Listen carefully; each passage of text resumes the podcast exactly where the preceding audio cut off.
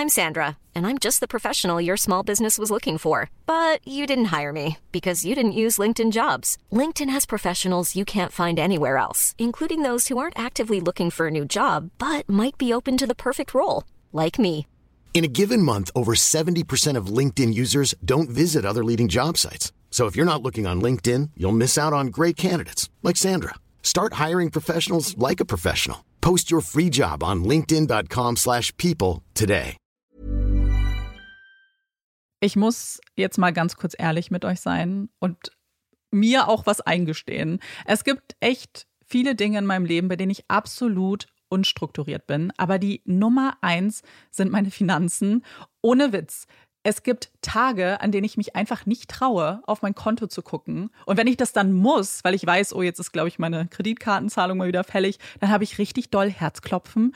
Und dann, äh, weißt du, ich gucke so, so ein bisschen nur mit einem Auge hin, wie bei einem Horrorfilm. So Decke übers Gesicht am liebsten und nur so mit einem Auge irgendwie drauf gucken.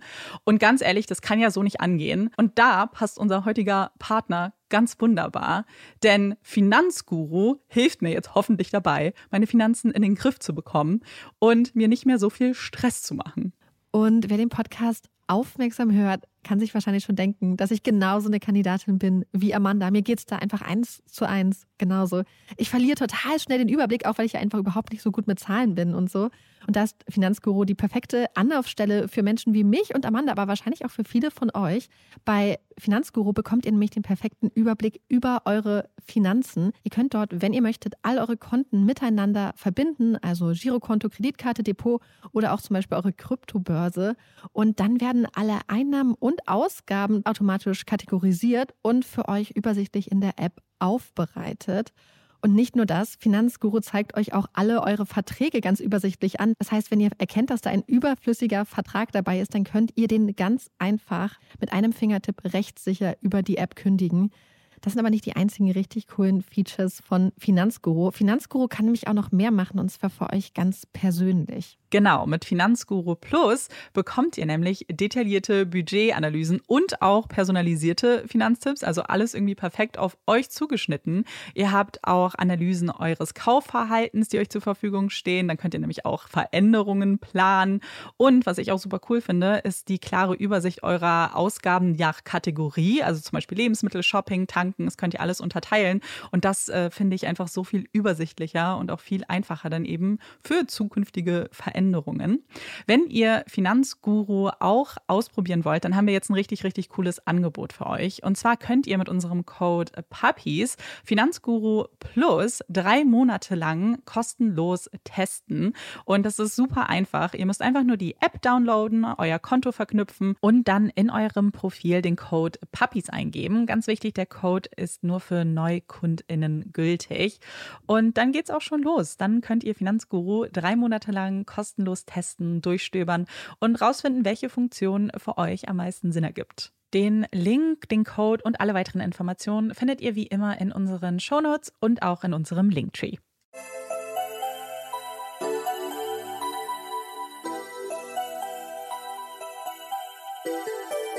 Herzlich willkommen bei Puppies in Crime, unserem True Crime Podcast. Ich bin Marike. Und ich bin Amanda. Marike und ich nehmen diese Folge an einem Dienstag auf. Rekord für uns.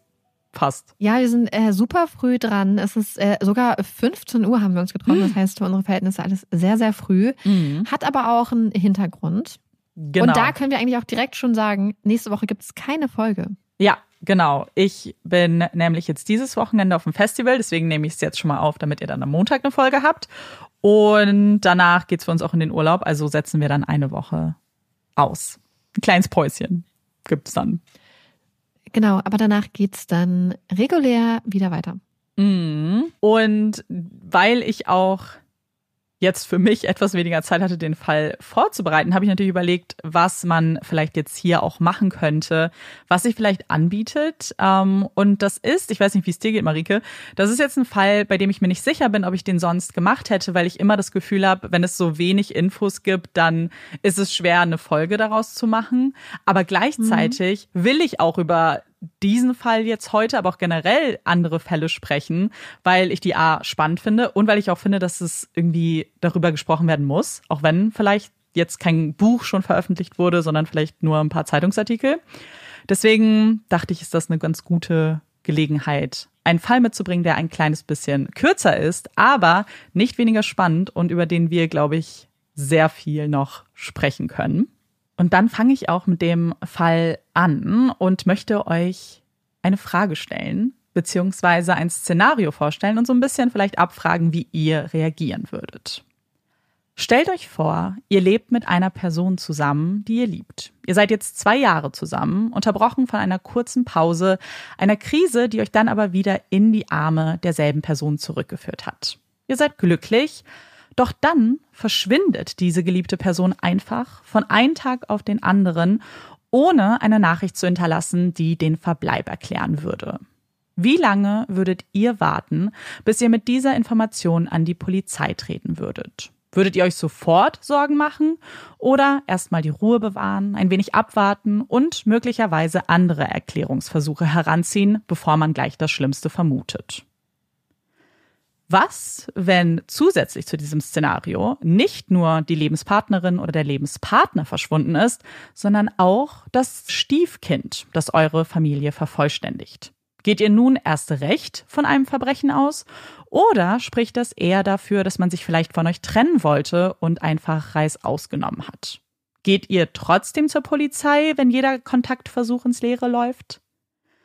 Ich vermute, dass jetzt viele mit Ja geantwortet haben und dass ihr euch zumindest entscheiden würdet, früher oder später, wenn die Sorgen zu groß werden und die Alternativen ausgehen, doch den Gang zur Polizei anzutreten. Erst recht, wenn die letzte Erinnerung, die man selbst an die verschwundene Person hat und den Zeitpunkt, an dem die Person verschwunden ist, eine Erinnerung ist, die ein Verbrechen mehr als wahrscheinlich macht. Wenn man plötzlich aufgewacht ist, Erinnerungsfetzen zusammenflicken musste und sich plötzlich daran erinnern konnte, dass sich jemand Eintritt ins Haus verschafft hat. Dann würde man wohl eher zur Polizei rennen, als andere Alternativerklärungen zu akzeptieren.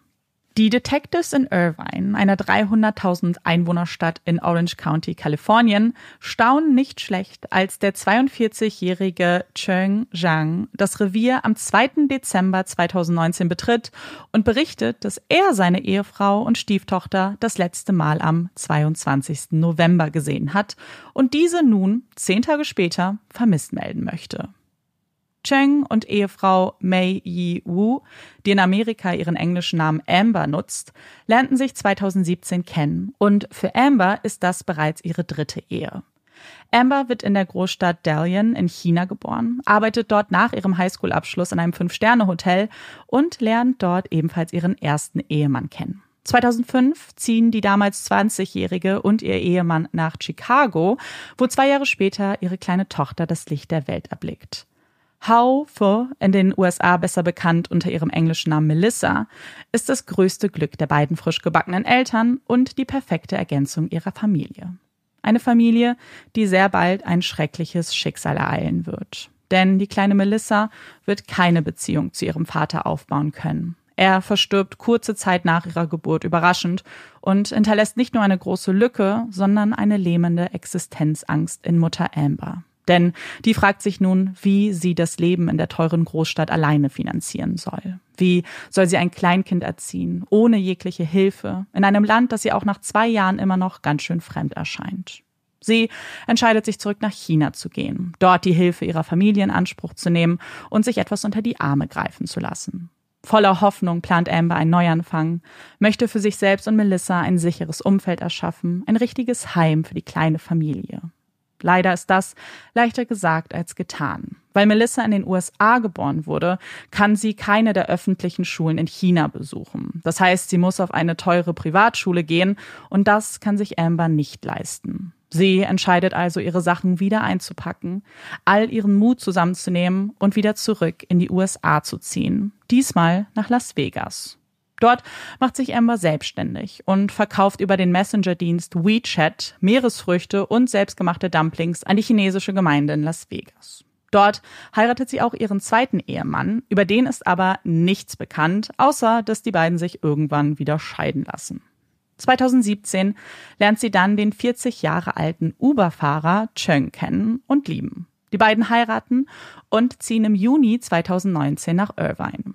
Die Stadt, die nur knapp 10 Kilometer vom Meer und 60 Kilometer von Los Angeles entfernt liegt, ist perfekt für die Familie und ihren bevorstehenden Neustart. Den benötigt das Ehepaar nämlich dringend, denn die Ehe der beiden hatte zu kriseln begonnen. Amber, die zusammen mit Melissa in regelmäßigen Abständen ihre Familie in China besucht hatte, hat dort eine Affäre mit einem Mann angefangen. Ein Umstand, der den zurückhaltenden, konfliktscheuen Cheng nicht zur Trennung bewegt hatte, sondern stattdessen zu einem Umzug. Denn in Irvine soll jetzt wieder alles besser werden. Ein Vorhaben, das von außen gesehen auch irgendwie zu gelingen scheint. Die Ehe scheint wieder harmonischer. Melissa lebt sich gut in der neuen Umgebung ein, besucht eine neue Schule und schließt auch schnell ein paar Freundschaften. Also alles wieder in Butter. Könnte man annehmen. Bis dann der alles verändernde Tag, der 22. November 2019 einbricht. Es ist der Tag, an dem Amber und Melissa verschwinden werden und Cheng diesen Umstand erst zehn Tage später mit der Polizei teilen wird. Was ist an diesem Tag passiert? Warum hatte der Mann, der da vor den Detectives steht, so lange gewartet? Hat es nur damit zu tun, dass er als chinesischer Immigrant, der kaum Englisch spricht und dessen Aussage deshalb von einem chinesisch sprechenden Detective aufgenommen wird, vielleicht nicht das beste Bild von den US-amerikanischen Behörden hat? War die Angst, sich damit selbst in den Fokus einer Ermittlung zu stellen, größer als die Sorge um seine Liebsten? Auch wenn das für viele Menschen in den USA ein sehr realistischer Grund sein kann, nicht mit der Polizei zu kooperieren, gibt Cheng etwas anderes zu Protokoll. Eine Erklärung für sein langes Warten, die wirklich unglaublich scheint. Cheng erzählt, dass alles am Nachmittag des 22. November begonnen hat. Er war mit Melissa zu Hause, als um 16 Uhr das Telefon klingelte und Amber ihm erklärte, dass sie sich etwas verspäten würde, weil sie im Stau steht. Amber war gerade auf dem Rückweg aus Las Vegas und kündigte ihre Ankunft gegen 18.30 Uhr an. Nach ihrem Umzug nach Irvine hatte Amber weiterhin an ihrem Business festgehalten und verkaufte immer noch unterschiedliche Delikatessen über Chats. Sie fuhr in regelmäßigen Abständen nach Las Vegas, um dort Fisch, Meeresfrüchte und Obst einzukaufen und diese dann in Irvine weiter zu vermitteln. Dafür nahm sie jedes Mal eine vierstündige Fahrt in Kauf, so auch an diesem Tag. Cheng war also nicht wenig überrascht, als es dann um 16.30 Uhr an der Tür klopfte. Amber konnte es ja nicht sein, die war ja immer noch unterwegs und auch sonst erwartete er keinen Besuch. Er öffnete die Tür ihrer Wohnung und erblickte dort zwei ihm unbekannte Personen. Eine Frau und ein Mann, beide in ihren Vierzigern, beide aus China stammt. Noch bevor er etwas sagen konnte, erblickte er einen Gegenstand in der Hand der Frau, verspürte einen feuchten Sprühnebel in seinem Gesicht und verlor dann das Bewusstsein. Als er fast acht Stunden später seine Augen wieder öffnete, langsam die Erinnerung an die Begegnung mit den zwei Fremden zurückkehrte, schoss Cheng hoch. Er blickte sich in seinem Heim um und stellte fest, dass von Melissa und auch Amber, die ja zu dieser Uhrzeit wieder zu Hause sein müsste, jede Spur fehlte. Und als ob das nicht schon schlimm genug wäre, entdeckte er einen Blutfleck auf dem Teppich und einen blutigen Handabdruck an der Küchenwand. Er inspizierte die weiteren Räume, bis sein Blick auf eine Notiz fiel. Handschriftlich auf Chinesisch wurde dort eine klare Botschaft an ihn hinterlassen. Auf dem Zettel stand Deiner Frau und deiner Stieftochter geht es gut. Sie werden in ein paar Tagen wieder zu Hause sein. Wenn du die Polizei verständigst, wirst du sie nie wiedersehen. Räum die Wohnung auf, verhalte dich normal, wir beobachten dich. Verzweifelt stürmte Cheng nach draußen und fand dort den Wagen seiner Frau vor. Im Kofferraum warteten noch die Lebensmittel, die sie aus Las Vegas transportiert hatte. Es stimmte also, dachte Cheng. Sie haben Amber und Melissa entführt. Vielleicht hatten sie es auf Amber abgesehen, hatten auf sie gewartet und diese nach dem Eintreten des Hauses überwältigt. Er entschied sich, den Anweisungen in der Notiz Folge zu leisten, wartete erstmal ab, meldete Melissa in der Zwischenzeit in der Schule krank und verkaufte die Lebensmittel in Ambers WeChat-Gruppen. In den nächsten Tagen, die vergingen, erhielt Cheng immer wieder Notizen. Diese wurden durch den Türschlitz ins Innere der Wohnung befördert und enthielten weitere Anweisungen an ihn. Er solle die Wohnung gründlich putzen, sich unbedingt um die Blutflecken kümmern. Es würde alles gut werden, stand auf dem strahlend weißen Papier. Es geht den beiden gut, du wirst sie bald wiedersehen. Und Cheng glaubte jedes Wort, das man da an ihn gerichtet hatte. Er entschied sich, die blutbefleckten Stellen am Teppich zu entfernen und diese mit neuen Teppichstücken zu ersetzen. Außerdem versuchte er den Handabdruck mit Bleiche zu entfernen und strich dann auch mit weißer Farbe darüber, um sicherzugehen, dass von dieser Spur nichts mehr übrig bleiben würde. Fünf Tage nach dem Verschwinden von Amber und Melissa erhielt Chung noch eine Notiz, diesmal mit einer etwas anderen Forderung. Er solle sofort die Stadt verlassen, soll für zwei Tage einfach verschwinden. Danach würden Amber und Melissa zurückkehren. Und Chung tat, was man von ihm verlangte, fuhr zu Bekannten nach Las Vegas und kehrte erst nach zwei Tagen zurück. Bei seiner Ankunft fand er dann eine sechste und letzte Notiz vor, auf der stand, dass alles gut ist, dass er den Teppich erneut säubern soll und er Amber und Melissa dann am Montag wiedersehen würde. Nachdem jedoch am Montag keine weitere Notiz folgte und auch von Amber und Melissa weiterhin jede Spur fehlte, entschied sich Chung letztlich doch, die Polizei zu kontaktieren. Nervös griff er nach dem Telefon, schaute sich dabei immer wieder um und berichtete den Polizisten von dem Vorfall.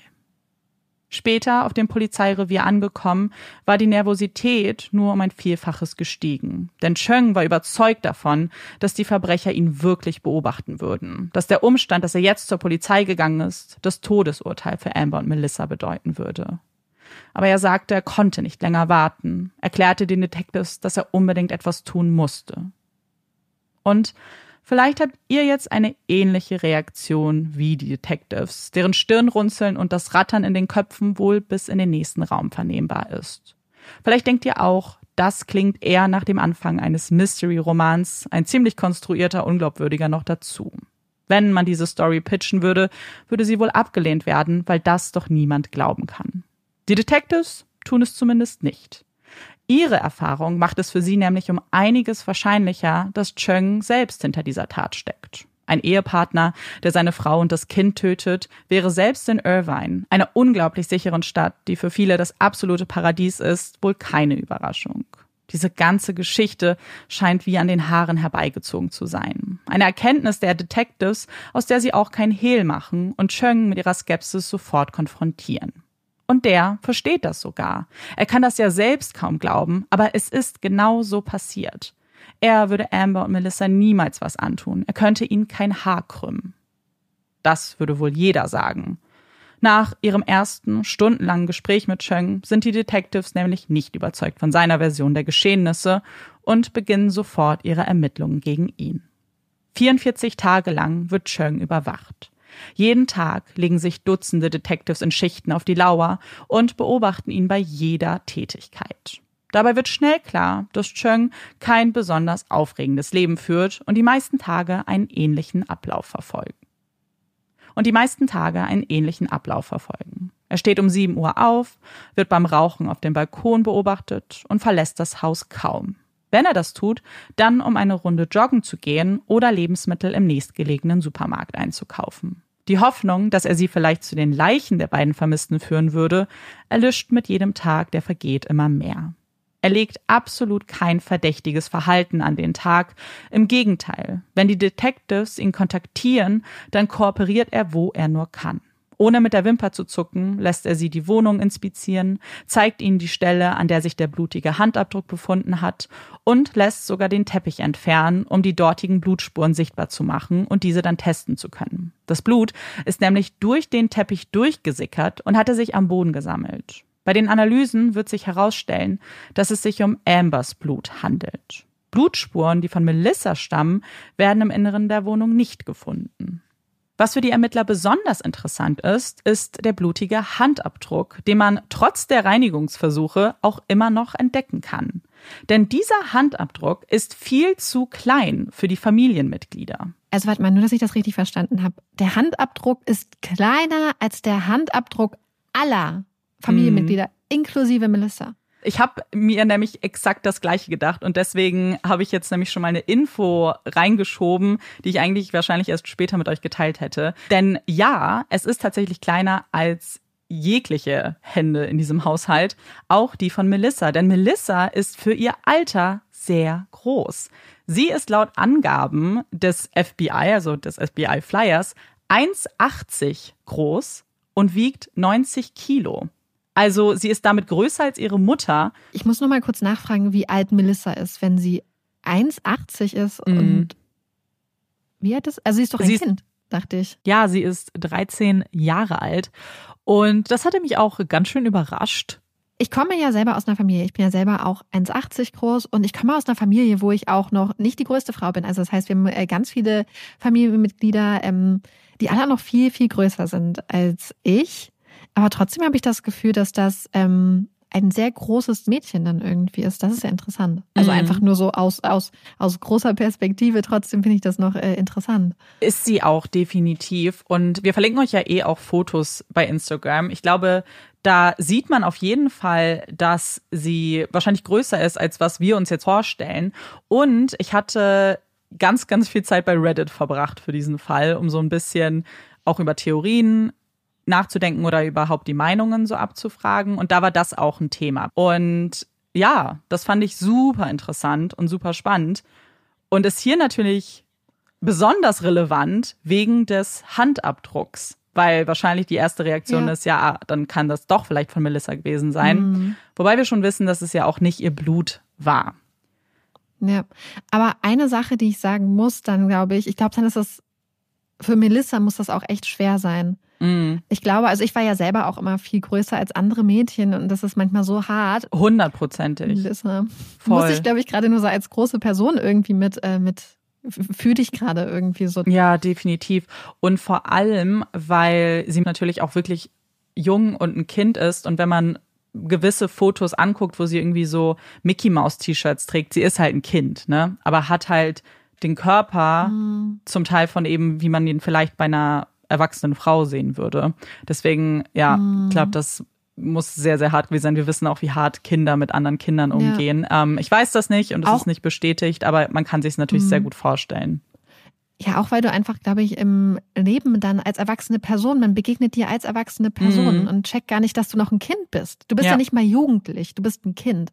Ja, genau. Ja. Und damit ist für die Ermittler jetzt der Punkt gekommen, an dem sie tatsächlich in Erwägung ziehen, dass vielleicht doch jemand anders beteiligt sein könnte und diesen kleineren Handabdruck hinterlassen hat. Ist es also möglich, dass das, was Cheng ihnen da aufgetischt hat, der Wahrheit entspricht? Gab es die zwei Unbekannten, die Amber und Melissa entführt haben, wirklich? So ganz hundertprozentig können Sie sich auf diese Version noch immer nicht einlassen, denn dafür gibt es immer noch ein paar unbeantwortete Fragen. Denn was ist zum Beispiel mit der Wunde an Chunks Hand, die Ihnen bereits bei dem ersten Verhör aufgefallen ist? Die sah einer Abwehrverletzung nämlich verdammt ähnlich. Und was ist mit den Aussagen der Nachbarn? Die haben Cheng nämlich dabei beobachtet, wie er in den Tagen nach dem Verschwinden mehrere Kühlboxen ins Auto befördert hatte. Und was ist mit diesem mysteriösen Spray, das Cheng acht Stunden ausgenockt hatte? Was hat es damit auf sich? Cheng selbst findet für die zwei ersten Beobachtungen eigene Erklärungen. Die Verletzung hat er sich beim Kochen zugezogen, sagt er. Er hatte Fleisch geschnitten und ist dann abgerutscht und hat sich mit dem Messer verletzt. Die Kühlboxen, die die Nachbarn gesehen haben, hatte er tatsächlich ins Auto befördert.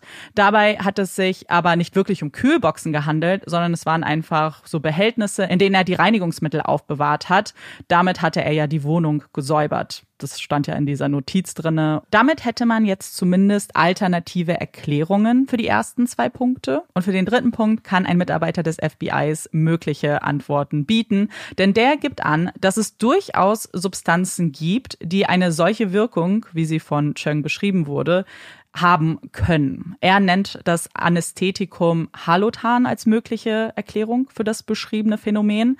Dabei handelt es sich um ein Gas, was eben lange Zeit benutzt wurde als Anästhetikum, ist übrigens jetzt in Deutschland und auch in der Schweiz nicht mehr im Gebrauch, weil es sehr starke Nebenwirkungen hatte. Und damit häufen sich jetzt eher die Argumente, die für seine Unschuld sprechen. Am 15. Januar 2020 laden die Ermittler Cheng dann zu einem erneuten Gespräch vor. Es ist ein Gespräch, das für sie alles verändern würde.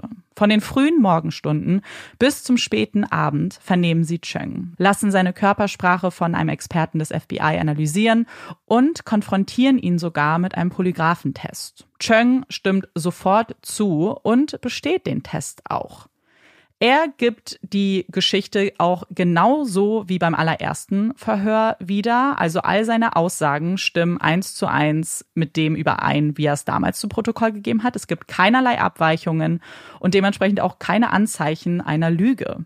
Und damit entscheiden die Ermittler, fast zwei Monate nach dem Verschwinden, das zu tun, was sie eigentlich für unmöglich gehalten haben. Sie entscheiden sich, Cheng zu glauben seine Version der Geschehnisse als die Wahrheit zu akzeptieren und ihre Augen nun für alternative Tatverdächtige zu öffnen. Und ich kann schon mal sagen, davon wird es keine geben. Denn schon wenige Tage nach der vermissten Meldung hatte man die Öffentlichkeit um Mithilfe gebeten und angefangen nach Melissa und Amber zu suchen. Man hatte Flyer eben bedruckt mit Fotos und Angaben der beiden, hatte diese im Internet platziert und dann später auch nach den zwei Unbekannten gesucht. Bis heute haben die Ermittler nur eine Handvoll Hinweise erhalten. In einem Artikel habe ich gelesen, dass es sogar nur vier waren. Und keiner von diesen Hinweisen hat zu einem begründeten Verdacht, geschweige denn einer Festnahme geführt. Ambers und Melissas Aufenthaltsort ist bis heute unbekannt und ihr Verschwinden wirft sehr, sehr viele Fragen auf. Und die verdächtigen Umstände und gerade auch die Beschreibungen von Cheng haben natürlich auch zu der einen oder anderen Theorie geführt, was wirklich passiert sein könnte. Und diese Theorien können wir uns jetzt mal zusammen anschauen. Und ich kann euch auch schon mal sagen, ich habe noch ein paar zusätzliche Informationen, die benenne ich dann zur passenden Theorie. Aber vielleicht ist euch das auch schon aufgefallen jetzt in dem Teil, es gibt einfach grundsätzlich ziemlich wenig Informationen, gerade auch was Melissa, Amber und auch Cheng angeht. Für letzteren gibt es eigentlich kaum Beschreibungen und auch kaum Informationen. Ich habe nicht mal ein veröffentlichtes Foto gefunden, was auch völlig in Ordnung ist. Er ist ja auch überhaupt nicht angeklagt und ähm, ist ja jetzt mittlerweile auch kein Tatverdächtiger mehr. Aber das ist mir bei dem Fall auf jeden Fall aufgefallen, dass es ziemlich wenig Informationen sind. Was nicht heißt, dass es nicht einige Theorien gibt. Und ich habe ja schon vorhin angedeutet, dass ich mich lange bei Reddit aufgehalten habe. Da gibt es ja immer sehr viele Menschen, die sehr viele Theorien spinnen. Und ich glaube, man kann das grob zusammenfassen in zwei mögliche Theorien. Entweder man geht in die Richtung, in die die Ermittler gehen und sagt, dass Cheng nichts damit zu tun hat und dass es irgendeine andere Erklärung dafür gibt. Oder man geht zurück zum Anfang, zu dem ersten Verdacht, den ja auch die Ermittler hatten und glaubt, dass Cheng dahinter steckt. Also meine erste Theorie ist, Cheng war es doch. Und wenn man sich eben in den Foren ein bisschen länger aufhält, dann wird man auch sehen, dass das wohl die gängigste Theorie ist, beziehungsweise die, für die die meisten die meisten Argumente finden. Und ich glaube, das werden wir jetzt auch gleich sehen. Ich habe ein bisschen geguckt, was dafür spricht. Und da ist meine Liste auch nicht besonders kurz.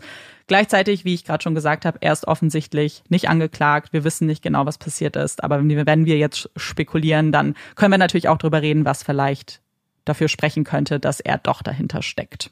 Und das erste ist natürlich die Beschreibung selbst, was er da wiedergegeben hat, die Story mit den Notizen und dass er da eben acht Stunden bewusstlos war, dass er das Blut gesehen hat, dass er zehn Tage lang sich nicht gemeldet hat. Und das Ganze ist schon irgendwie seltsam. Wie war dein erstes Gefühl, als, als du das gehört hast? So, weil ich, mich hat's schon irritiert. Ich fand es extrem seltsam, muss ich mhm. ganz ehrlich sagen. Ähm, dass, dass da einfach fremde Leute sind, die dann die ganze Zeit irgendwelche Ansagen machen. Also vom Gefühl her kann ich verstehen, dass man da erstmal total skeptisch ist, weil ich auch erstmal skeptisch war, weil wir ja auch schon so oft mhm. Fälle hatten, in denen dann irgendwelche super krassen Stories da entwickelt wurden und Leuten mitgeteilt wurden, was alles irgendwie passiert sein soll, äh, wo dann immer alternative Verantwortliche für irgendwelche Verbrechen sich ausgedacht wurden. Mhm. Also, und gleichzeitig frage ich mich immer, ob man halt durch seinen Blickwinkel halt auch beschränkt ist. Also ist man ja auch mhm. offensichtlich, mhm. dass man immer nur seine eigenen Blickwinkel hat. Ähm, so von dem, wie ich unsere Fälle bis jetzt mitbekommen habe, würde ich es halt seltsam finden. Gleichzeitig hatten wir aber natürlich auch schon Fälle, die auf den ersten Blick auch super seltsam gewirkt haben. Ich denke an Lindy Chamberlain, also ein, ein Dingo hat mein Baby geklaut, mhm. wo das am Ende die Wahrheit war. Ja, total. Ich glaube auch zum Beispiel, dass ich für einzelne Aspekte schon das Gefühl habe, dass das auch sein kann. Zum Beispiel, wenn ähm, ich halte es nicht immer für verdächtig, wenn Leute zum Beispiel lange warten. Gerade wenn es hier wirklich Notizen gab oder so. Und ich glaube auch, dass diese Angst total lähmend sein kann, wenn man das Gefühl hat, meine Handlung, wenn ich jetzt zur Polizei gehe, dann passiert denen was, dass du dann tatsächlich ausharst. Das halte ich schon zum Beispiel für möglich. Was für mich total seltsam ist an dieser Situation, ist, dass ich nicht verstehen kann, was genau dann passiert ist. Also ich verstehe, ich gehe jetzt mal, er weiß es ja auch nicht, er war ja auch bewusstlos. Meine erste Frage war so, okay, wenn wir das jetzt glauben, auf wen hatten es die beiden abgesehen? Hatten sie es auf Melissa abgesehen? Dann ergibt das irgendwie noch Sinn, weil dann würde man ihn ausnocken, würde Melissa dann entführen und vielleicht dann eine Lösegeldforderung stellen. Das wäre jetzt vielleicht ein Szenario, was irgendwie möglich wäre. Und dann frage ich mich, wie kommt Amber ins Spiel? Weil von ihr haben wir das Blut. Hat sie sie dann überrascht bei dem Verbrechen, als sie nach Hause gekommen ist? Möglicherweise. Meine Frage wäre dann wiederum, warum macht man das dann aber so, also warum gestaltet man dieses Verbrechen so aufwendig? Weil mhm. Du entführst jetzt, du hast es vielleicht wirklich auf Melissa abgesehen, dann entführst du sie mit einem mysteriösen Spray, nicht zum Beispiel auf ihrem Schulweg oder sowas, das wäre ja irgendwie vielleicht dann einfacher und nicht nur das, weil das kann ich meinetwegen, kann ja sein, aber dann gehst du noch tagelang zu diesem Wohnkomplex hoch zur Wohnung, um Notizen durch die Tür zuzustellen. Da könnte ich doch Nachbarn sehen, da kannst du doch die ganze Zeit beobachtet werden. Weißt du? So irgendwie ist es ein Verbrechen, mhm. was extrem aufwendig ist, aber gleichzeitig werden keine Lösegeldforderungen gestellt. Zu keinem Zeitpunkt. Worum ging es dann? Aber dann frage ich mich, ob es wirklich vielleicht um Melissa ging, und zwar mhm. sie zum Beispiel wegzuschaffen. Mhm. Und man wusste, man braucht Zeit. Wenn man sie jetzt zum Beispiel auf dem Schulweg gekidnappt hätte, dann wären natürlich sofort die Alarmglocken losgegangen. Ja. Und wahrscheinlich hätte es sofort eine Suche gegeben. Ein Amber Alert. Ähm, es wären sofort wahrscheinlich, ähm, also ich gehe mal davon aus, dass ja. wenn das so gewesen wäre, dass sofort die Polizei eingeschaltet worden wäre, wenn ja auch Amber, also ihre Mutter Amber, ähm, das mitbekommen hätte, dass sie wahrscheinlich sofort zur Polizei gegangen wäre und ein Kind verschwindet vom Schulweg. Ich glaube, dass das eine ganz andere Bedrohungssituation aufmacht. Wenn du aber Zeit brauchst, zum Beispiel, um eine Person irgendwie wegzuschaffen oder verschwinden zu lassen oder was, also welche Möglichkeiten es auch gibt, dann würde das schon Sinn ergeben, mhm. dass du dann so lange die eine Person, die die Polizei alarmieren muss, so lange auf Trab hältst, bis die bis es irgendwann vielleicht auch A, unglaubwürdig wird und du vielleicht den Vorsprung, den du haben musstest, bekommen hast. Ja. Weißt du, dass das, was auch immer du machen wolltest, funktioniert hast, dass du deine, deine ganzen Spuren verwischt hast.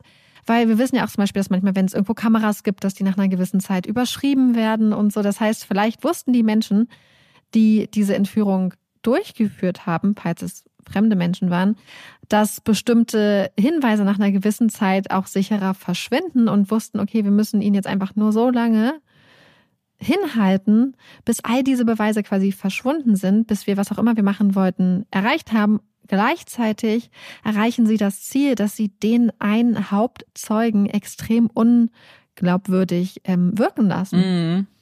Voll. Ich glaube, das ist eine ganz gute Überleitung zu dem wohl größten Problem an der Geschichte von Cheng, was auch für mich ein Punkt ist, der mich am Anfang irritiert hat, und zwar eben das Spray, das benutzt wurde. Er sagt ja, dass es irgendwie wie so eine Art Sprühnebel war, der einfach in sein Gesicht gesprüht wurde und danach verliert er jegliche Erinnerung. Und bei Reddit gab es einen Anästhesisten, der immer wieder auch geschrieben hat, weil ihn das total fuchsig gemacht hat, diese Beschreibung. Er hat nämlich gesagt, es gibt kein Spray. Es gibt kein Spray, das eine solche Wirkung entfalten könnte, weil das für ihn einfach total unmöglich scheint und hat auch erklärt, warum. Und ich als Laie, die das dann aber so gelesen hat, habe mich dann auch gefragt, inwiefern das tatsächlich möglich ist. Denn wenn wir uns jetzt mal vorstellen, wir werden irgendwie, vielleicht hattet ihr schon mal eine OP oder ihr wart schon mal unter Vollnarkose. Ähm, ich war das schon ein paar Mal und die meiste Zeit wurde mir ein Mittel eben gespritzt. Aber ich weiß, als Kind hatte ich auch mal so ein Gas.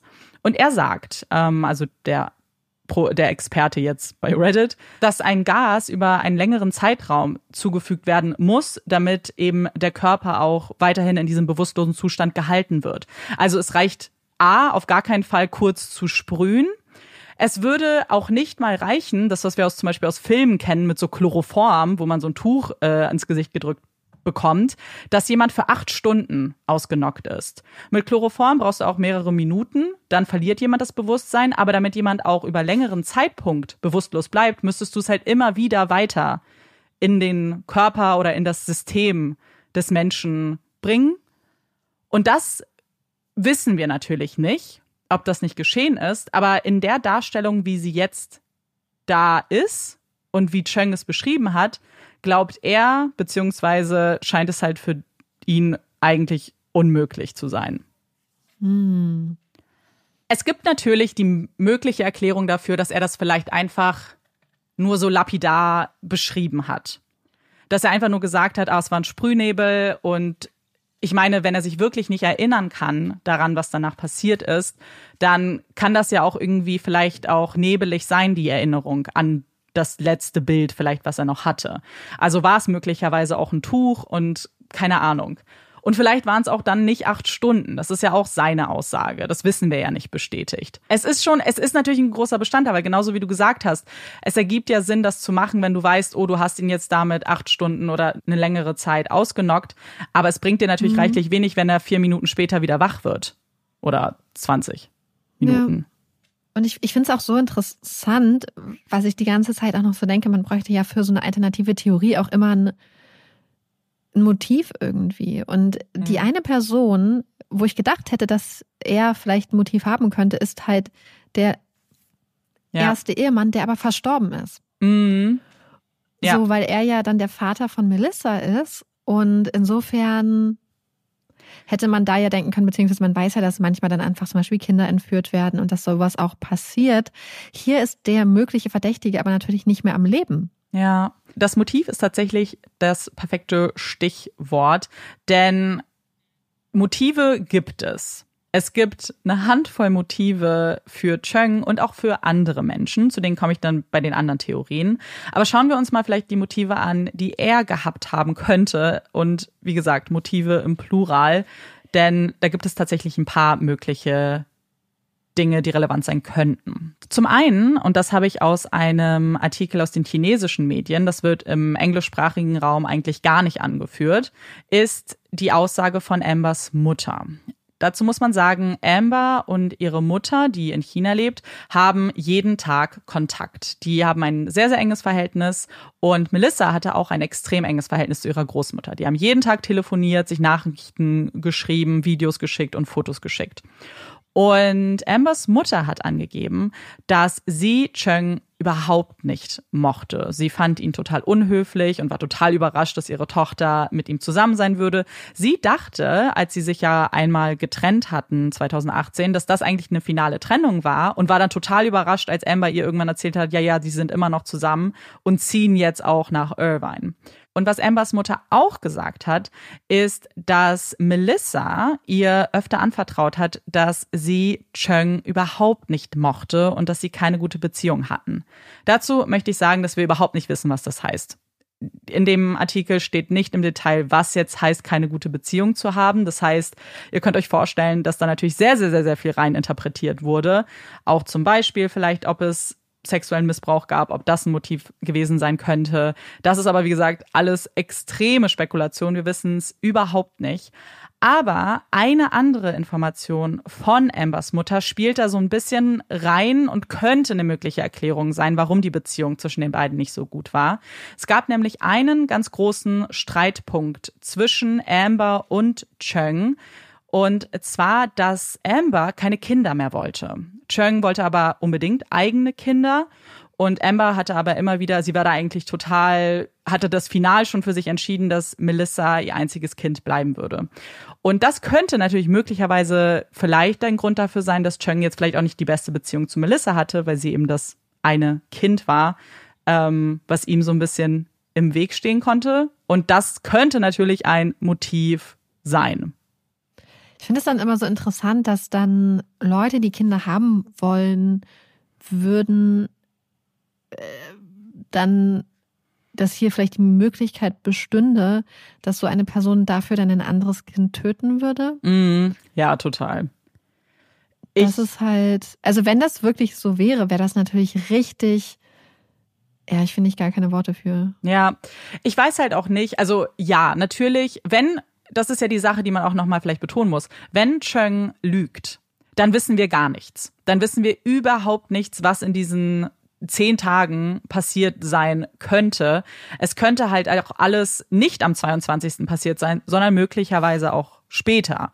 Und dann, dann sind halt wirklich, haben wir sehr, sehr viele Optionen, was überhaupt in dieser Wohnung geschehen sein könnte.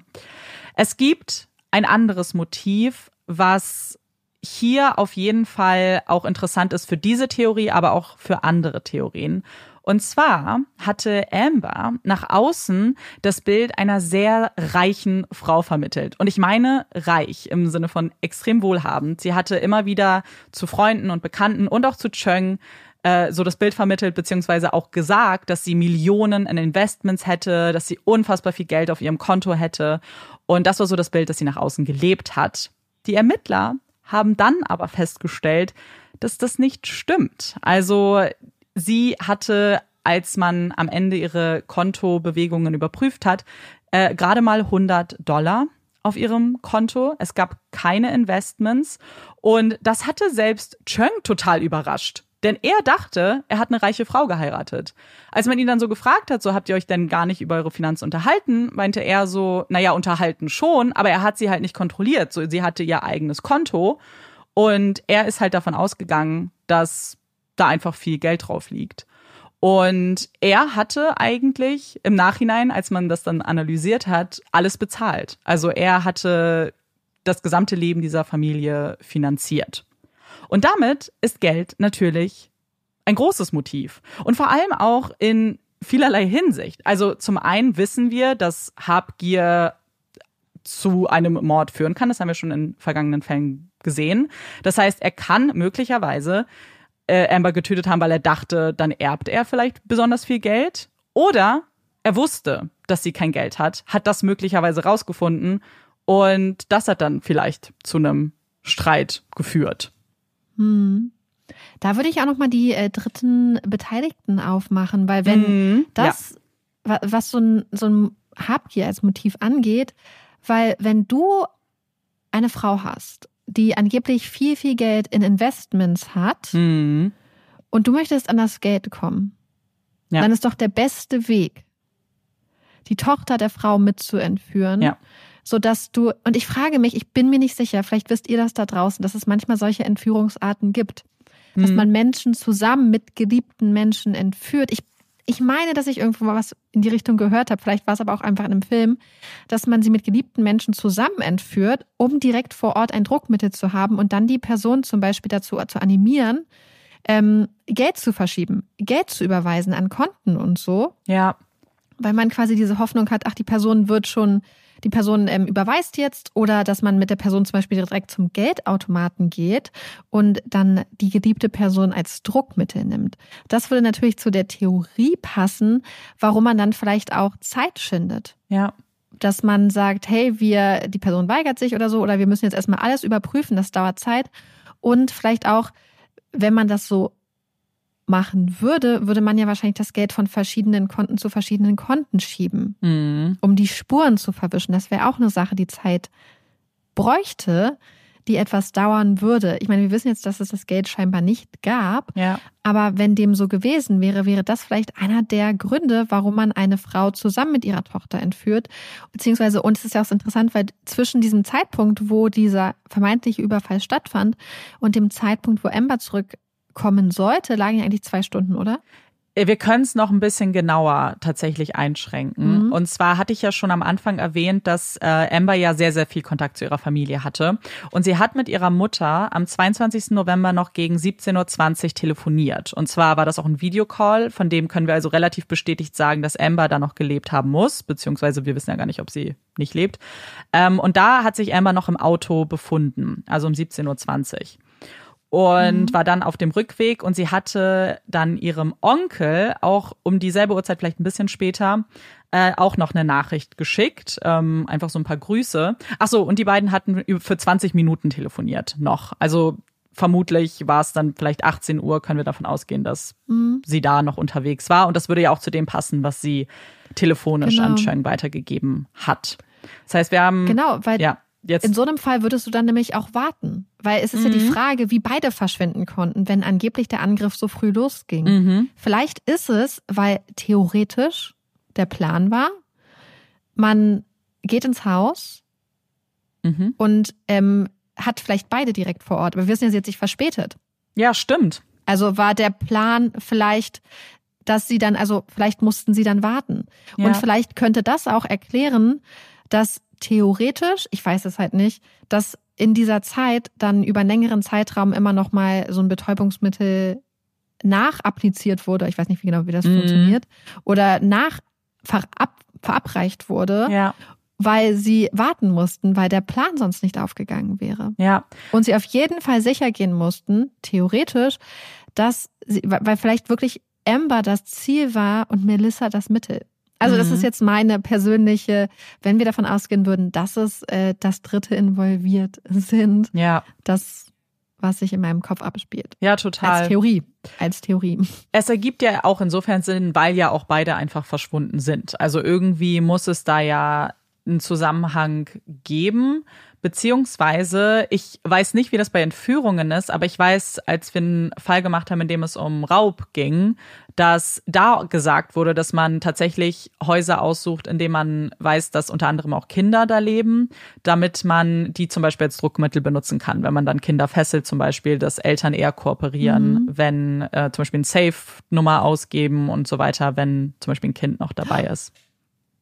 Vielleicht hatte ich das auch im Kopf. Ja, das kann sein. Äh, ich dachte daran, als du das so mhm. gesagt hast. Vielleicht, ich weiß, dass wir, aber ich kann ja. mir halt vorstellen, dass es vielleicht bei Entführungen auch so ist. Dass du halt Leute zusammennimmst, weil mhm. du halt weißt, dass sie so dann kooperieren müssen. Ja. Und man muss ja sagen, dass das auch, auch wenn sie kein Geld hatte, das wusste ja niemand. Wenn Cheng das nicht mal wusste, dann wird das auch sonst niemand gewusst haben. Und wenn sie, wenn wirklich danach mehrere Bekannte und Menschen, mit denen sie zu tun hatte, das gesagt haben, so alle haben die gleiche Aussage getroffen, dass sie dachten, sie wäre unfassbar reich, dann kann das auch eben weite Kreise geschlagen haben, indem dass Leute dachten, okay, wenn wir sie entführen ähm, und sie, wie du ja genau gesagt hast, dann das Geld überweist und so weiter, dass man ihr vielleicht auch nicht sofort glaubt, wenn sie sagt, ich habe gar kein Geld. Und dass du das dann halt über einen längeren Zeitraum laufen lässt, mhm. weil du das Gefühl hast, da kommt noch was. Ja.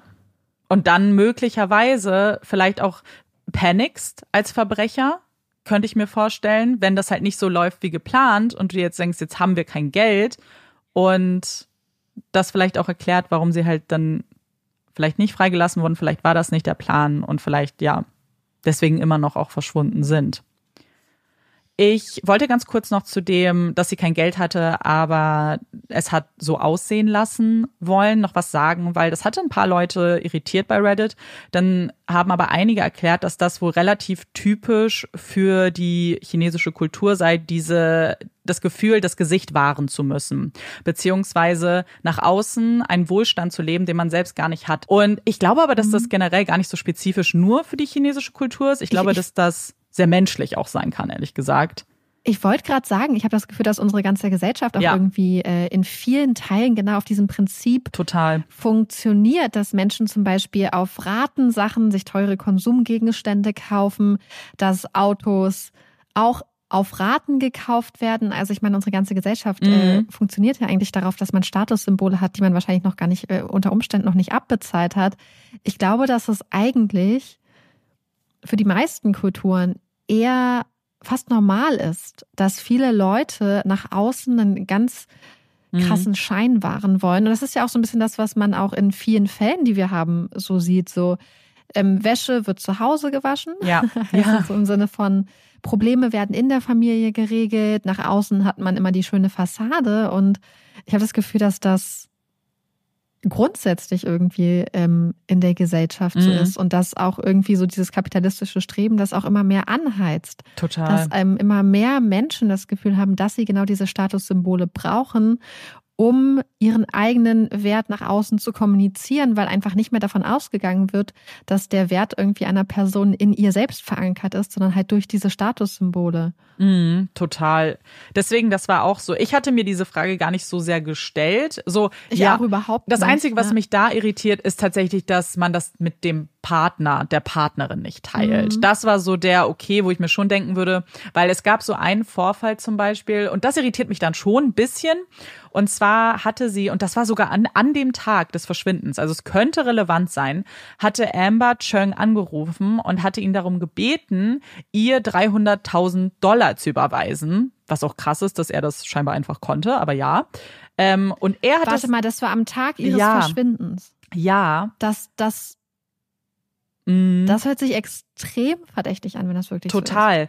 Und er hat sich gar nicht so viel dabei gedacht, ähm, weil er dachte, also sie hatten geplant wohl ein Haus zu kaufen und er dachte, ah, vielleicht macht sie jetzt eine Anzahlung irgendwo oder irgendwie sowas. Das war so sein Gedanke. Wobei man ja schon sagen muss, scheinbar hat er einfach auch Geld bezahlt, ohne viel zu hinterfragen, was ja auch okay ist. Hat seiner Frau vielleicht einfach vertraut, ne? Also man muss das ja auch nicht alles tracken.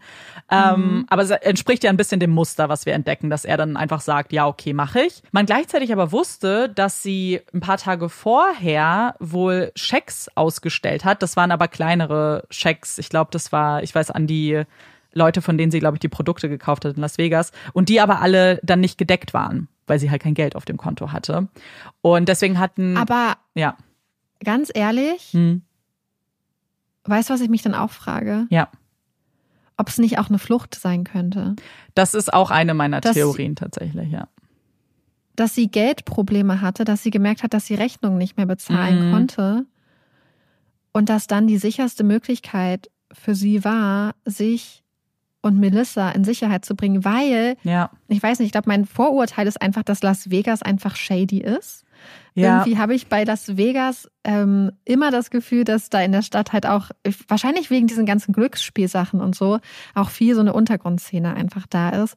Und was ist, weißt du, wenn du Schecks ausstellst, also das wirkt ja, als ob sie sich in einer krassen Situation be befunden hatte. Mhm. Das heißt, du lässt dir, du stellst Checks aus, die nicht gedeckt sind. Das ist ja schon mal eine Sache, die du machst in der Verzweiflung vielleicht. Mhm.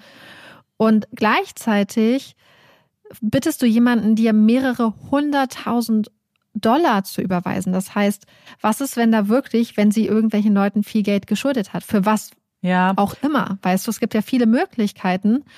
Und dass sie dann, ja, Ja. ihr Leben retten wollte, vielleicht um das ihrer Tochter. Oder, oder einfach weg wollte, um, um, um irgendwo neu anzufangen. Ja, wir ich äh, komme gleich mal zu Las Vegas. Ich ähm, sag euch nur kurz noch mal was zu Chung, dann können wir nämlich gleich zur nächsten Theorie springen. Ähm, zum einen, was Ambers Familie auch noch gesagt hat, was ihnen komisch vorkam, ist, sie hatte ab dem 22. abends hatte ja ihre Mutter zum letzten Mal mit ihr telefoniert und ihr Onkel auch noch eine Nachricht bekommen.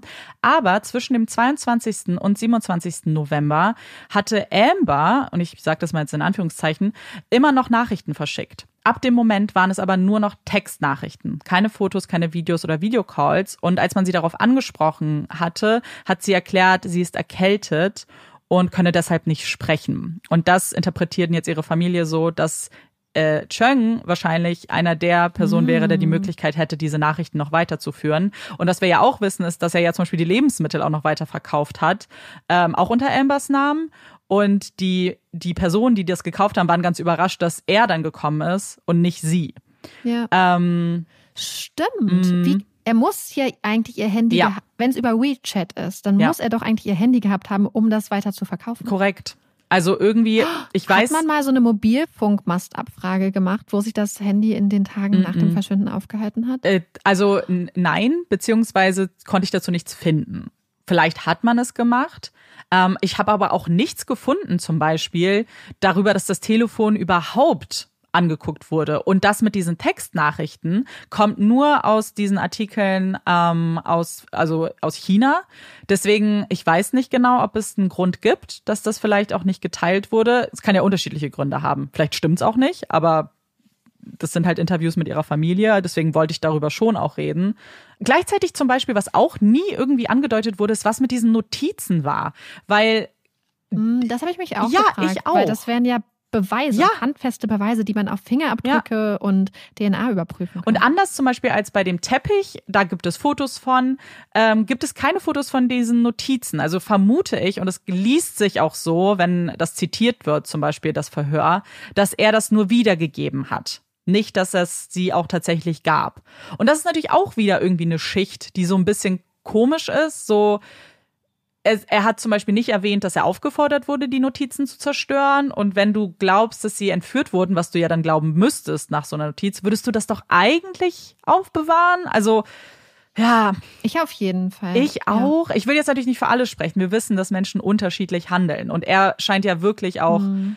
Äh, da panisch reagiert zu haben. Er war ja total nervös. Und zum Beispiel, das hatte ich ähm, im ersten Teil nicht gesagt, aber er wollte zum Beispiel, als er sich das erste Mal mit der Polizei unterhalten hat, als er im Revier war, äh, hat er dort dann übernachtet, weil er sich nicht getraut hat, nach Hause zu gehen. Hm. Und Ja. ja, das ist halt alles so. Vielleicht findest du solche Nachrichten auch ekelhaft. Und Ja, natürlich. Nicht bei dir haben. Willst, absolut. Es gibt auch zig Erklärungsversuche, warum er die vielleicht wirklich zerstört hat. Das, ähm, aber es ist halt so, so man liest sehr wenig über diese Beweis, Beweise, die gesichert wurden, was gemacht wurde. Und ich will natürlich auch davon ausgehen, dass wenn ein Ermittler und ein FBI sagt, oh, wir glauben ihm, dann klar, müssen wir das auch irgendwo akzeptieren. Die wissen ja offensichtlich sehr viel mehr als wir. Und damit kann ich vielleicht kurz sagen, was jetzt eigentlich das Große ist, was gegen ihn spricht. Und das haben wir ja auch schon gehört. Die Ermittler sagen, dass er, dass sein ganzes Verhalten eigentlich für jemanden spricht, der ehrlich ist, der die Wahrheit gesagt hat. Er hat sich bei dieser Beschattung, hat er sich ja nicht auffällig verhalten.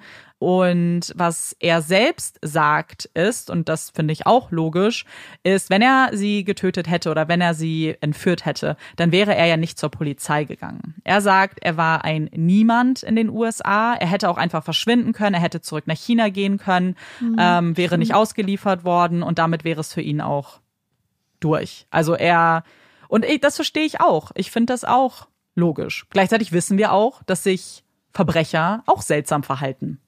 Menschen verhalten sich seltsam. Also auch, auch nicht, nicht Ja. seltsam, meinst du? Nee, in dem Fall meine ich auch Ja. Verbrecher. Also, dass wir wissen, dass Mörder ja zum Beispiel auch irgendwie dann zur Polizei gehen oder in so Sendungen gehen zum Beispiel. Ähm, und die Aufmerksamkeit auch auf sich irgendwie lenken möchten irgendwo. Das wissen wir ja auch. So, es gibt halt, es gibt einfach seltsames Verhalten, was Menschen an den Tag legen. Ob schuldig oder nicht schuldig. Ja. Ähm, Oder halt in diesem Fall nicht seltsam, weil sie ja gesagt haben, er verhält sich genauso wie Ja. eine unschuldige Person. Ja, total. Aber ich glaube, dass, ich sehe das genauso wie du, weil wenn wir anerkennen müssen, dass es Leute gibt, die sich vermeintlich extrem verdächtig verhalten, Mhm. ähm, aber es nicht sind, weil es viele, viele Gründe gibt, warum Leute sich vermeintlich verdächtig verhalten, Ja. ähm, dann muss man genauso auf der Kehrseite anerkennen, dass es Menschen gibt, die sich, die total unschuldig wirken, aber vielleicht Dreck im Stecken Ja, haben. total. Wie ich, ja schon angedeutet habe, äh, das Internet ist ja eigentlich sehr von seiner Schuld überzeugt und sagt dann auch, dass es für sie jetzt gar nicht so aussagekräftig ist, dass er sich nicht auffällig verhalten hat, weil er hatte ja zehn Tage Zeit, sich auffällig zu verhalten. So, es war ja für ihn, wenn er zum Beispiel auch kalkuliert, also handelt, wenn er so ein krasser Manipulator möglicherweise ist, dann wird er ja vielleicht sogar damit gerechnet haben, dass die Polizei ihn ni- vielleicht nicht beschattet, aber dass zumindest man ihn in den Fokus stellen könnte. Und damit kommen wir jetzt zur zweiten Theorie, die du ja schon auch gerade so ganz gut angeschnitten hast. Und du hast gesagt, dass du dieses Vorurteil von Las Vegas hast. Und ich kann schon mal sagen, dass das kein Vorurteil ist. Es ist tatsächlich so, dass Las Vegas so ein Hotspot für organisiertes Verbrechen ist. Und das spielt jetzt in dieser zweiten Theorie oder in diesem großen Oberbegriff von, okay, es war jemand anderes mit rein. Und das ist ja auch die Richtung, in die die Ermittler jetzt ermitteln, beziehungsweise zu der sie tendieren.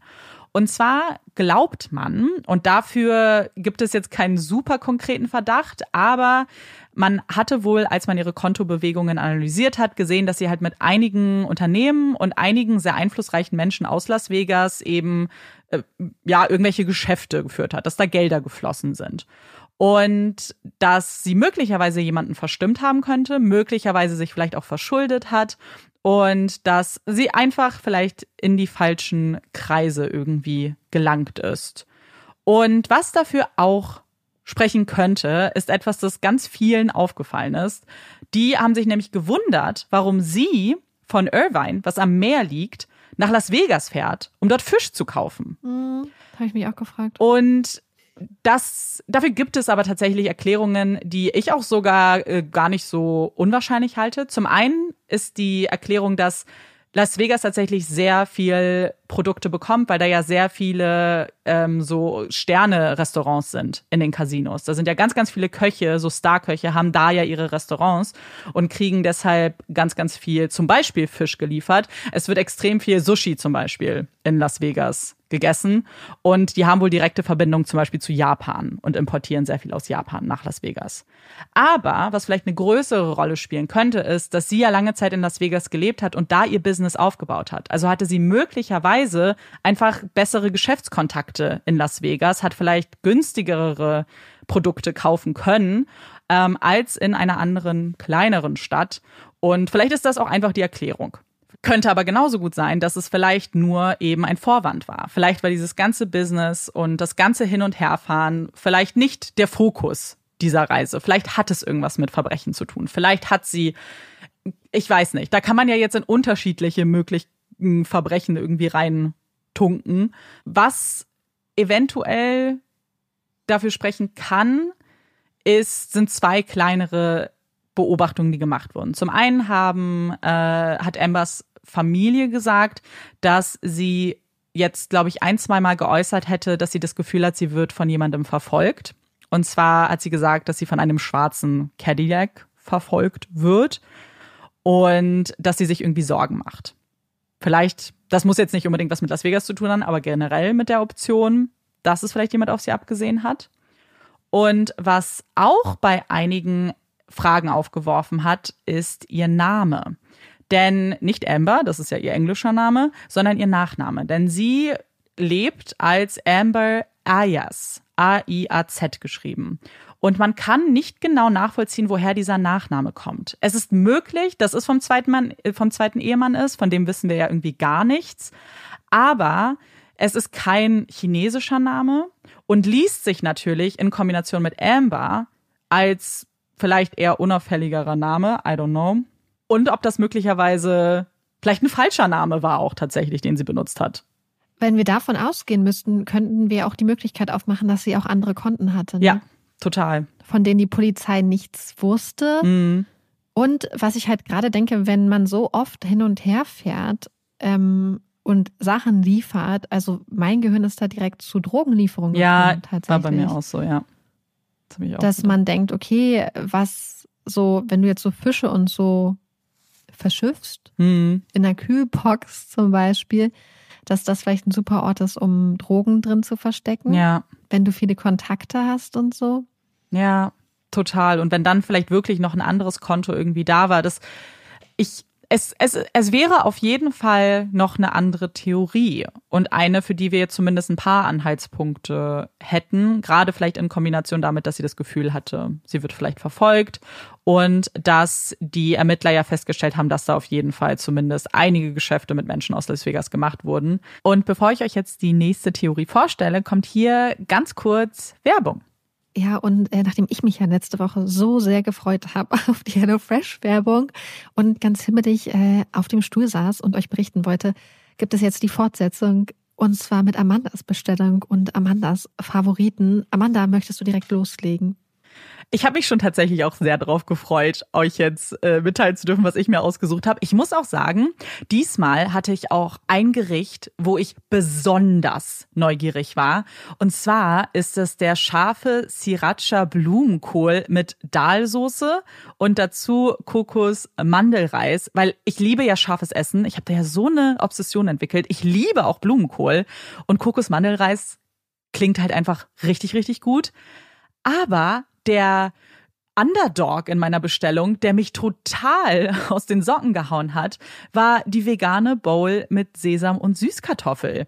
Das ist so eine Bowl auf Reisbasis, also man hat so einen auch Kokosnussreis und dann kommen da oben drauf die Sesamsüßkartoffeln, auch noch so scharfe Buschbohnen, Avocado und ein super leckeres Dressing.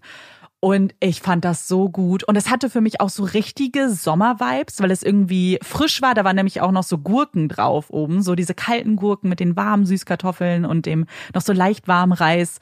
Oh mein Gott. Es war richtig, richtig nice. Und das wird auf jeden Fall was sein, was ich, glaube ich, auch so immer wieder nachkochen werde, wenn ich es mir nicht auch noch ein paar Mal vielleicht bestelle bei HelloFresh. Das könnte nämlich auch passieren. Und falls ihr auch Lust habt, selber mal bei HelloFresh zu stöbern und nach euren perfekten Sommergerichten zu suchen, dann benutzt auf jeden Fall unseren Code, der heißt HFPuppies, alles groß geschrieben. Und damit könnt ihr in Deutschland bis zu 120, in Österreich bis zu 130 Euro und in der Schweiz bis zu 140 Franken sparen. Kostenlosen Versand gibt's auch noch auf die erste Box. Und das Coole ist, das gilt nicht nur für neue Kundinnen, sondern auch für Kunden und Kundinnen, die vor mehr als zwölf Monaten gekündigt haben. Also schaut auf jeden Fall bei HelloFresh vorbei. Und äh, wir wünschen euch guten Appetit bei euren Sommergerichten. Und das war's auch schon mit der Werbung und jetzt geht es weiter. Die letzte richtige Theorie ist das, was du auch schon angesprochen hast. Vielleicht ist es kein Verbrechen. Vielleicht sind die beiden geflohen, irgendwo hin, ausgewandert. Den beiden geht es irgendwie gut und das Ganze wurde inszeniert. Ich glaube, das wirft zumindest bei mir ein paar Fragen auf, weil dass es eine Motivation gibt, dass sie vielleicht flieht, wenn sie Geldprobleme hat, das halte ich für absolut wahrscheinlich und möglich. Was schwierig ist für mich, was ist mit dem Blut? Ist dann was passiert? Oder haben sie das komplett inszeniert? Und wenn ja, wusste Cheng dann was davon? War er involviert? Aber dann wäre es komisch, warum ist er dann zur Polizei gegangen? Also das ist für mich noch nicht so ganz klar bei dieser Theorie. Wie hat sich das tatsächlich abgespielt? Ja, oder dass sie Hilfe hatte und irgendwie das selber inszeniert hat. Das fand mhm. ich ja mhm. gar nicht für absurd. Wenn du beweisen ja. möchtest, dass wirklich was passiert ist, weil dein ja. Ziel möglicherweise langfristig ist, dass du zum Beispiel für tot erklärt wirst. Ja. Ähm, ja. Und ich denke halt auch, wenn wir jetzt hier eine Frau haben, die auch verschiedene Namen hat und durch Heirat und so, und man kann ja auch in den USA einfach seinen Namen wechseln, ja. ne? Ja, ja, genau. Das heißt, sie könnte eigentlich überall sein und ich glaube, die Möglichkeiten, da vielleicht auch ein neues Leben anzufangen, mhm. vielleicht sind die gar nicht so schwer. Wobei kann sie, sie ist ja keine US-amerikanische Staatsbürgerin, oder? Sie hat nach der ersten Hochzeit, er war US-amerikanischer Staatsbürger, die haben sich zwar in China kennengelernt, genau. Sie hat US-Amerikaner. Genau. Ah, okay, ja, dann kann sie ja. Ich dachte gerade, wenn sie keine US-amerikanische Staatsbürgerin gewesen wäre, hätte sie vielleicht ihren Namen nicht ändern können. Aber siehst du, dann mhm. sind ja total viele Möglichkeiten noch offen. Ja. Also wenn, dann muss es irgendwie inszeniert worden sein. Also da ist ja klar, weil das Blut ist ja irgendwie da gewesen, das wissen wir.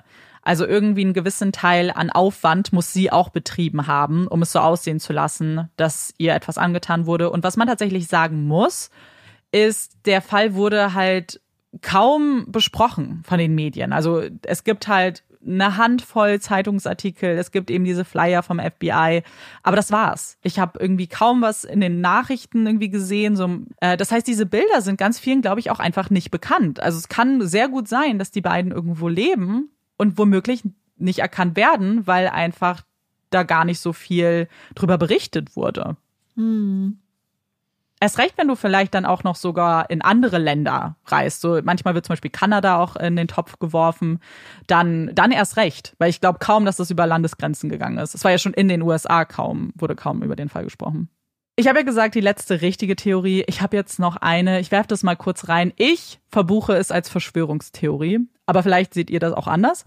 Denn es gibt auch die Theorie, das habe ich in einem YouTube-Video gesehen, dass China dahinter stecken kann. Und ich sage dir jetzt mal, was das Argument dafür ist. Es gibt nämlich eigentlich nur eins, was China als Land da jetzt mit reinbringt. Und zwar dieses Anästhetikum, Halothane oder Halotan auf Deutsch, ähm, ist ja nicht etwas, was man einfach in der Apotheke bekommt. Jetzt gar nicht mehr, das wurde ja vom Markt entfernt, aber auch schon, als es benutzt wurde. Du gehst ja nicht in die Apotheke und kannst dir ein Anästhetikum einfach besorgen.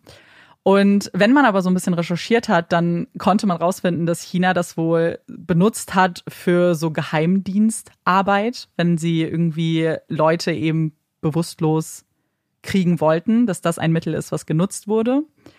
Und das war's. Das ist eigentlich die einzige Verknüpfung, die man sieht. Von der man auch sagen muss, dass die ja nur hergestellt wurde oder werden könnte, ist, weil das FBI ja Halotan also genannt mhm. hat. Das ist ja nicht bewiesen. Wir haben ja keine Spuren davon gefunden, ja. sondern es war ja eine Theorie, ah ja, das hätte so eine starke Wirkung. Es hätte ja auch Chloroform sein können. Mhm. Also das weiß man ja faktisch nicht. Ich weiß nicht, wie es bei China genau ist, aber wir mhm. wissen ja, dass es Länder gibt, die quasi solche Geheimdienstoperationen im Ausland durchführen lassen. Ja die ähm, eigene Staatsbürger entführen lassen, ähm, ermorden im Ausland. Also das, das ist ja, ja. ich denke jetzt zum Beispiel an Khashoggi, an den Fall Khashoggi. Ich meine, da gibt es ja viele Fälle in der Vergangenheit, wo Länder durchaus im Ausland tätig geworden sind, um eigene Staatsbürger und eigene Staatsbürgerinnen zu ermorden, mhm. beispielsweise, mhm. oder wie gesagt, zu entführen. Hier sehe ich es aber, also wer weiß, aber ich, ich hätte immer vielleicht das Gefühl, aber wir wissen auch, dass es nicht unbedingt so sein muss, dass es vielleicht besser gemacht mhm. worden wäre. Aber wir wissen es halt auch nicht, weil es gibt ja Fälle, wo man das erfährt, weil oft einfach super viele Beweise dann am Schluss noch da sind, wo man auch denken würde, vielleicht könnte man theoretisch besser vorgehen. Aber ich sehe jetzt auch gerade nicht so krass viel, ähm, außer dem Wissen, dass solche Sachen halt theoretisch vielleicht funktionieren könnten. Ja, es, so geht's mir halt auch. Nicht in Kombination mit den anderen Sachen. Weil würde man dann mit diesen, wir müssen ja, wir dürfen ja Chunks Geschichte nicht außen vor lassen, ne? Das ist ja irgendwie, spielt das ja eine Rolle, weil selbst wenn es nicht so war, müsste es eine Erklärung dafür geben, dass er gelogen hat. Also entweder es ist so passiert, wie er gesagt hat, dann okay, wer sind diese zwei Leute? Und wie du gesagt hast, dann würde man vielleicht eher davon ausgehen, dass es besser gemacht wird, beziehungsweise nicht so viel hinterlassen wird. Möglich, er wurde ja auch als Zeuge dann hinterlassen. Es wäre ja auch die Frage, ob man das machen würde dann vielleicht. Oder man glaubt ihm nicht, er lügt. Und dann wäre die Frage, warum lügt er? Und da gibt es natürlich, finde ich, unterschiedliche Möglichkeiten. Vielleicht, um sich selbst zu schützen, ähm, vielleicht, weil er es war, vielleicht, weil er sich Schuldgefühle irgendwie hat oder was auch immer. Gibt es ja unterschiedliche Möglichkeiten. Aber für mich ist es auch in Kombination mit der Geschichte schwierig. Weil ich, also dafür sehe ich zu wenig. Das ist ja, also dafür sehe ich einfach zu wenig Argumente, die da irgendwie mit reinspielen. Ja, aber ich habe gerade nochmal nachgeguckt, weil ich glaube, in der, äh, bei YouTube habe ich neulich so einen Bericht gesehen, also ich habe mir nicht angeguckt, ähm, über geheime Auslandspolizeidienststellen mhm. von China tatsächlich. Also mhm. sowas scheint es zu geben. Also bestimmte Länder haben da schon Ermittlungen eingeleitet, weil die so als, ich glaube, so Übersee-Servicebüro oder so mhm. dann dargestellt werden, aber die halt eigentlich theoretisch so ein bisschen verlängerter Arm sind. Ja. Der, ähm, um quasi vielleicht auch chinesische Bürgerinnen und Bürger im Ausland zu kontrollieren. Ich weiß es nicht. Ähm, aber wie gesagt, ich sehe halt nicht hier jetzt, aber wir wissen es halt nicht. Nee, Wenn, ja. Vielleicht sind da halt auch Sachen dann verschwunden gegangen oder Spuren wurden gut versteckt. Also man weiß es halt nicht. Ja, total. Deswegen wollte ich es auch nennen. aber ich glaube, dass. Ja, eine ja, ja. Theorie ist es. Also ich persönlich. Mh, mm, ja. Ich habe mir eigentlich alle, also wenn es mehr Infos gäbe, würde ich keine der Theorien jetzt für krass abwegig mhm. oder nicht abwegig halten, muss ich ganz ehrlich gestehen. Also wahrscheinlich das mit, dass hier die chinesische Regierung was damit zu tun hat, wahrscheinlich vielleicht noch eher weniger. Mhm. Ja. Wenn man davon ausgehen würde, dass es da keine anderen Sachen gibt, also dass das jetzt so der Stand ist und dass da wirklich jetzt nicht mehr war. Ähm, ich kann mir aber tatsächlich vorstellen, dass gerade vor diesem Hintergrund, wenn es stimmt, dass sie um diese 300.000 Euro gebeten hat, mhm dass sie diese Checks ausgestellt hat, die nicht gedeckt waren, dass es irgendwie ein finanzielles Motiv gab. Entweder, dass Leute sie und Melissa vielleicht entführt haben. Ja. Um an Geld zu kommen, was vielleicht ihnen auch geschuldet mhm. wurde. Leute, die Dritte sind, die einfach aus Habgier gehandelt haben und gedacht haben, sie ähm, landen jetzt einen ganz großen Coup. Oder ich ganz ehrlich, ich halte es nicht für abwegig, dass wenn man in solche Sachen verwickelt ist, dass man dann sagt, hey, ich breche meine Zelte jetzt ab Ja. und wir fangen jetzt ein neues Leben an. Ja, total. Und natürlich in solchen, immer wenn Frauen und Kinder verschwinden, muss man, finde ich, Partner auch auf dem Schirm haben. Ganz sicher. Also ja. 100 auch, auch in diesem Fall, ganz klar. Ja, voll. Für mich ist es auch so mit den, also klar, ich komme natürlich immer wieder zurück zu seiner Geschichte und mit diesem Spray und dann war er acht Stunden weg. Ich finde das schon seltsam und ich kann natürlich irgendwie Erklärungsversuche dafür finden. Vielleicht war er sich unsicher oder vielleicht ist das auch irgendwie falsch übermittelt worden. Kann ja auch sein. Aber es ist schon komisch. Es ist schon komisch, dass das irgendwie, wie das vonstatten gegangen ist. Hm. Und dann ist natürlich so ein bisschen, wobei natürlich für mich dann auch die Frage ist, wenn er der Täter wäre, ob man sich da nicht eine bessere Story auch überlegt hätte, ne? Muss man ja vielleicht auch noch reinwerfen. Ähm, er, er hätte ja auch irgendwie was anderes sagen können, dass ihm das Tuch auf dem Hm. hingehalten wurde oder die Augen verbunden wurden, dass er irgendwo eingesperrt wurde. Das kann man ja auch, Ja. hätte man ja auch sagen können. Man muss ja nicht mit einem Spray irgendwie um ja, die Ecke kommen. in dem Fall hätte man ja auch recht lange Zeit gehabt, Ja, um genau. das zu, zu überlegen und das zu recherchieren. Ja, total. Das, Ähm. ja, dann tendiert man dann vielleicht doch ihm irgendwie zu glauben oder zumindest wohlwollend ähm, entgegenzukommen und zu sagen, okay, vielleicht gibt es Mhm. eine andere Erklärung dafür, dass diese Story wirr ist. Und die, Mhm. und das könnte A sein, er hat wirklich damit gar nichts zu tun. Und das stimmt, für ihn war das so seine Wahrnehmung. Mhm. Oder vielleicht ist es auch irgendwie die Möglichkeit, vielleicht, vielleicht wusste er auch davon, dass die beiden irgendwie weg wollten. Vielleicht ist das auch der Versuch, sie irgendwie zu schützen. Ja. Ja, ich habe noch gerade mal ein halbes Auge auf diese chinesischen Überseebüros Mhm. geworfen.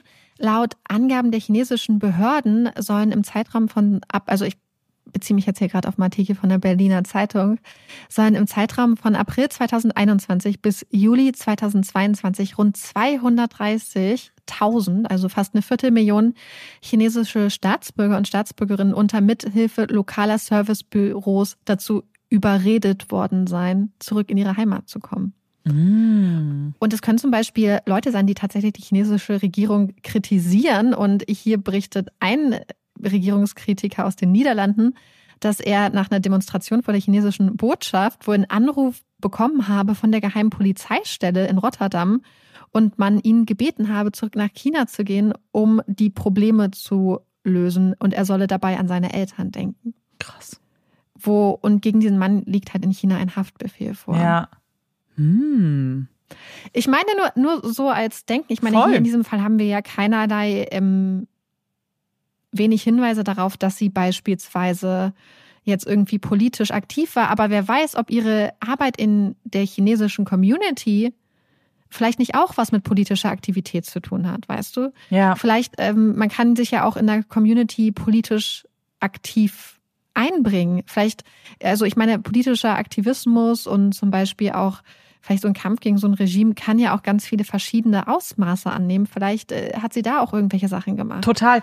Und wir wissen, also wir wissen, dass sie in regelmäßigen Abständen nach China gereist ist. Also das wissen wir. Ähm, sonst wissen wir ja super, super wenig, was, was sie da gemacht hat und so weiter, wie ihre Beziehung auch zu China war. Aber wer weiß, es wäre natürlich auch vielleicht im Interesse von einer Familie, wenn da was wäre, damit vielleicht nicht unbedingt rauszurücken in einem chinesischen Interview. Das muss man ja auch mal kurz sagen. Diese Interviews wurden ja nur mit der chinesischen Presse getätigt. Die Familie hat nie gesprochen mit der internationalen Presse. Und das sage ich jetzt komplett wertfrei, ne? Also nur um Ja. vielleicht den Kontext herzustellen. Da würde man dann ja erst recht nicht sagen, ah, sie war vielleicht regimekritisch, keine Ahnung. Nee, gar nicht. Aber du würdest vielleicht eventuell den Verdacht auf einen Partner denken. Genau, klar.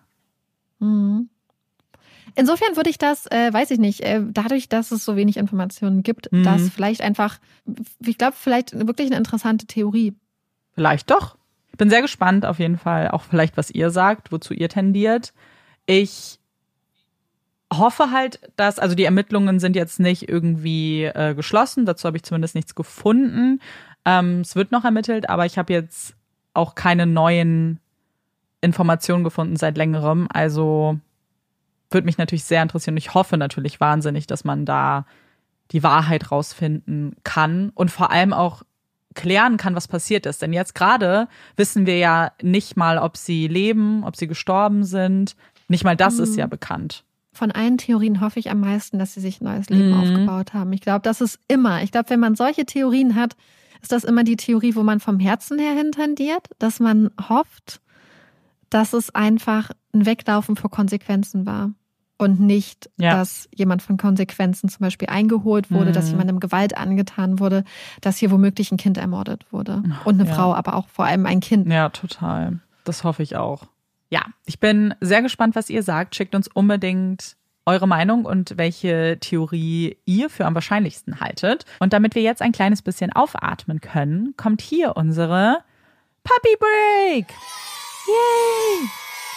Also, wir quatschen heute mal wieder über Vögel, was auch daran liegt, dass eine meiner liebsten Freundinnen, Kate, nämlich aktuell zwei Taubenbabys, äh, Küken, Ah. auf ihrem Balkon hat. Die wurden da geboren und äh, ausgebrütet, also nicht geboren, also ausgebrütet und leben da jetzt. Und ich kann äh, regelmäßig sehen, wie diese Vögel größer werden. Also die werden aus der Ferne fotografiert. Und ich finde das total äh, beeindruckend und total schön. Und es freut mich immer total, wenn ich sehe, wie, wie schnell die auch einfach wachsen. Und ich habe es ja schon mal gesagt, ich habe ja immer richtig, richtig dolle Angst vor Vögeln gehabt. Ich fand die Tiere ja immer so gruselig. Und seit wir Puppy Breaks machen, insbesondere seit wir so viel über Tauben geredet haben, hat sich meine Angst ganz stark minimiert. Und jetzt, wenn ich Tauben oder ähm, andere Vögel sehe, habe ich gar nicht mehr so Angst, sondern denke immer so, oh, ihr seid eigentlich voll die coolen ähm, Lebewesen. Haben wir auch schon mal drüber gesprochen. Aber Mhm. deswegen dachte ich, wir quatschen mal wieder über Vögel. Und zwar ähm, habe ich einen Beitrag von ZDF heute gesehen. Und wir haben ja schon mal darüber gesprochen, dass sich Vögel oft sehr lange monogam in Beziehungen zusammenfinden. Aber es gibt auch Gründe, warum Vögel sich dann wieder trennen und quasi scheiden lassen. Und zwar haben deutsche und chinesische Forscherinnen herausgefunden, was die beiden Hauptgründe für diese Scheidung sind. Der eine Grund ist so ein bisschen, wenn die Fernbeziehung zu fern wird. Das heißt, wenn es eine zu große Distanz zwischen den Vogelpärchen gibt, dann denkt man sich wahrscheinlich aus praktischen Gründen, ah, jetzt suche ich mir lieber jemanden, der hier so in meiner, in meiner Hood ist und tu mich mit ihr oder ihm zusammen. Das ist der eine Grund. Und der andere Grund ist, wenn die männlichen Vögel zu oft fremdgehen. Das ist auch der Mm, eine Grund, warum die Pärchen sich dann doch trennen. Das liebe ich sehr. Ist ja auch vernünftig, wenn das Vertrauen weg sein sollte, dann vielleicht. Angeblich steht aber das weibliche äh, das Fremdgehen da keinen Einfluss drauf hat. Echt? Finde ich ja spannend. Angeblich, es steht in dem Post unten drin. Sehr interessant. Danke, dass du uns die Fakten mitgebracht hast. Als du am Anfang gesagt hast, dass mit so die Puppy Break so die Sichtweise ändert, das haben wir ja schon öfter gesagt. Aber weißt du, bei welchem Fakt das bei mir auch ganz krass ist? Über, Als wir über Raben gesprochen haben und dass Raben sich merken, wenn jemand nett ist und Gesichter merken. Ja, und jedes Mal, stimmt. wenn ich Raben sehe, bin ich immer so, ja, ich bin nett zu dir. Ich bin eine gute. so, merkt ihr das bitte. Da bin ich jetzt immer besonders nett und lächle die Raben immer an. ist auch ein bisschen komisch, ne? Aber daran denke ich immer. Ja, das ist mir neues aufgefallen. Wir waren bei einer Freundin, wir waren bei Maren und bei Maren auf dem Balkon, auf dem, wie nennt man das, auf der Brüstung, saß ein großer Rabe.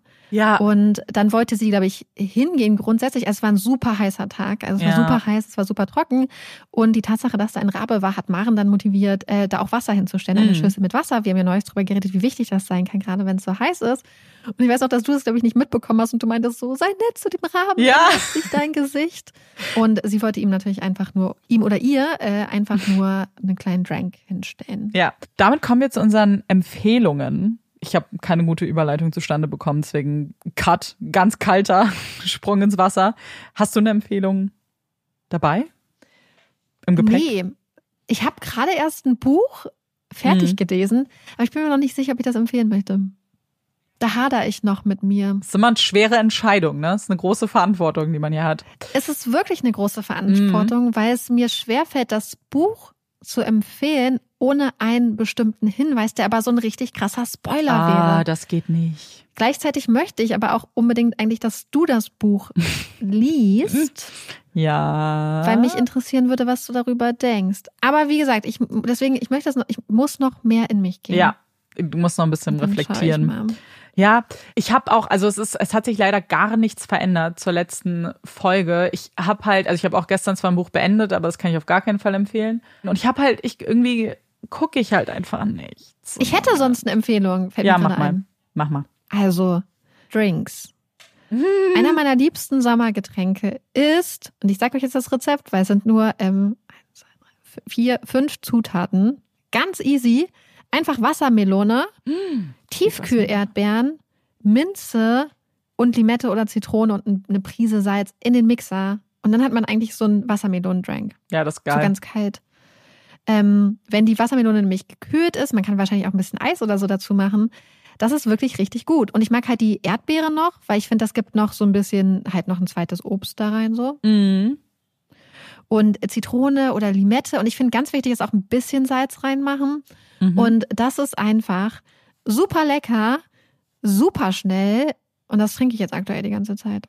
das ist Das ist mein Tipp, meine Empfehlung. Mm. Was man auch machen kann, wenn man es ein bisschen, also mein ursprüngliches Rezept war das Ganze mit Kokosmilch, Mm, was dann geil. auch so richtig nice Cremig. creamy ist. Mhm. Aber man braucht die Kokosmilch nicht. Es geht auch ohne Kokosmilch. Aber natürlich, wenn du jetzt ein bisschen gehaltvoller haben wollt oder ein bisschen mehr creamy, dann kann ich euch die Kokosmilch auch absolut ans Herz legen.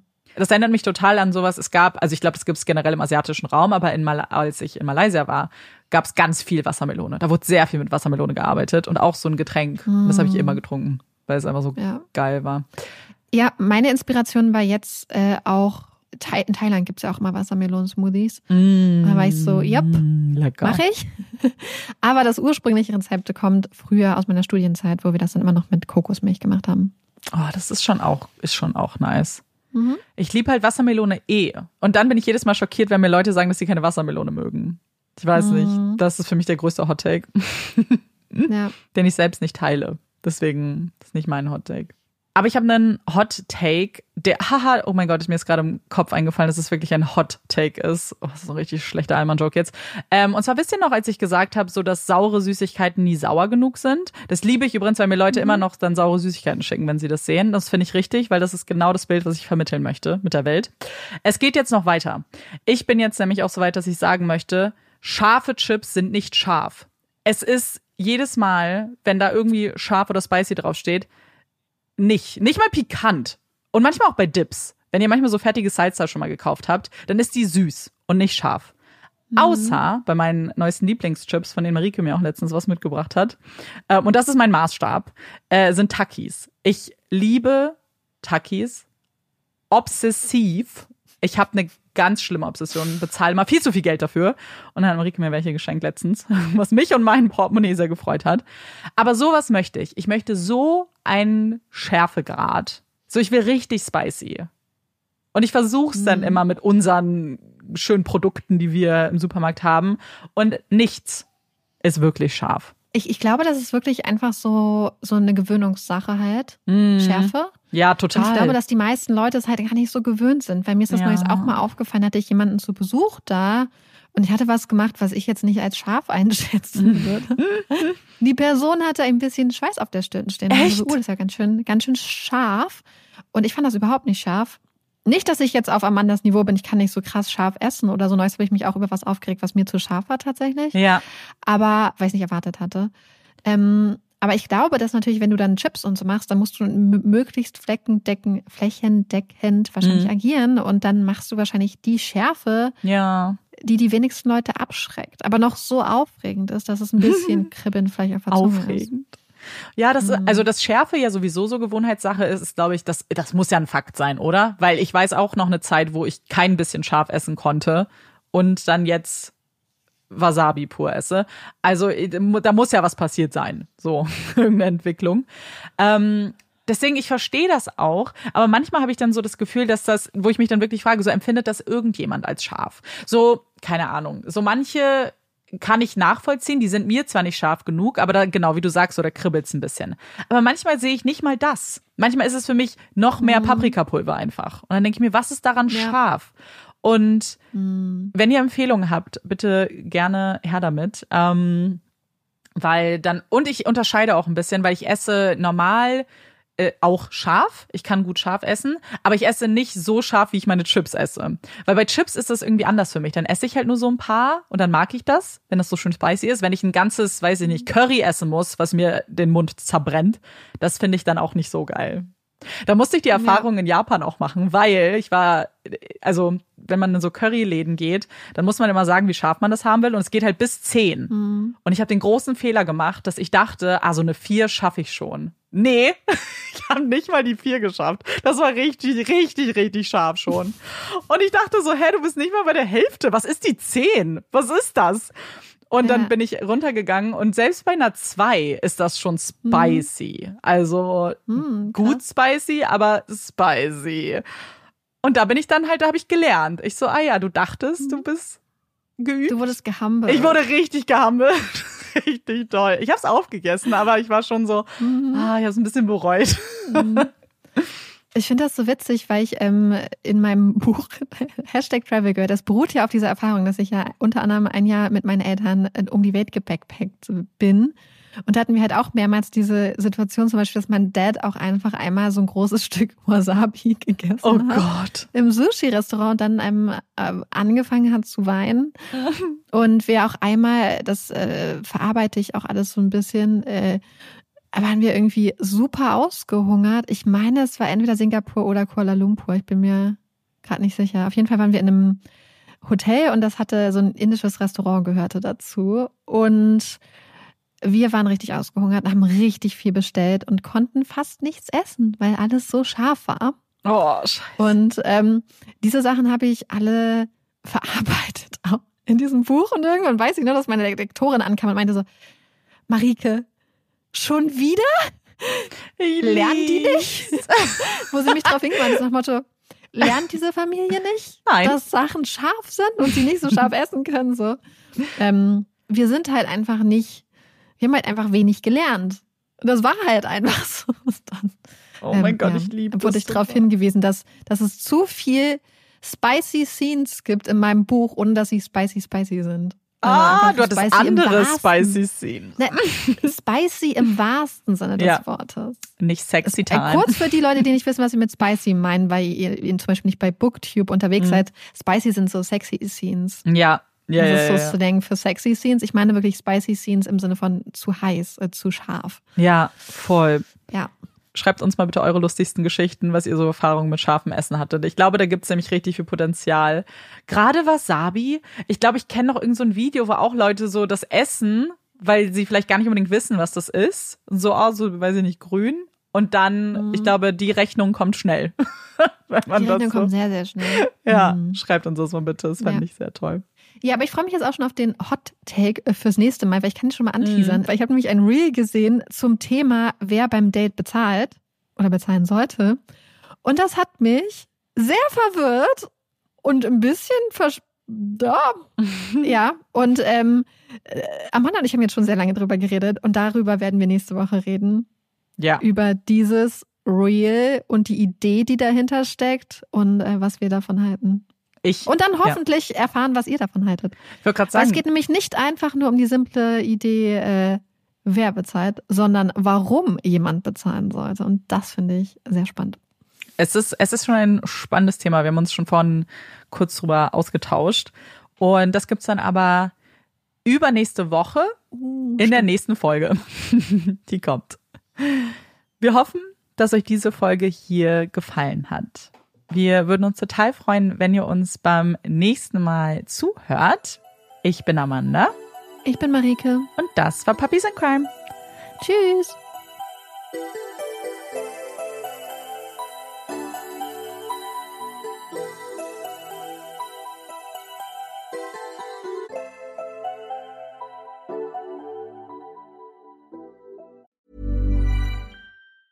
Hi, I'm Daniel, founder of Pretty Litter. Did you know cats tend to hide symptoms of sickness and pain? I learned this the hard way after losing my cat, Gingy. So I created Pretty Litter, a health monitoring litter that helps detect early signs of illness by changing colors, saving you money and potentially your cat's life. Pretty Litter is veterinarian developed, and it's the easiest way to keep tabs on your fur baby's health right at home. Go to prettylitter.com and use code ACAST for 20% off your first order and a free cat toy. Terms and conditions apply. See site for details.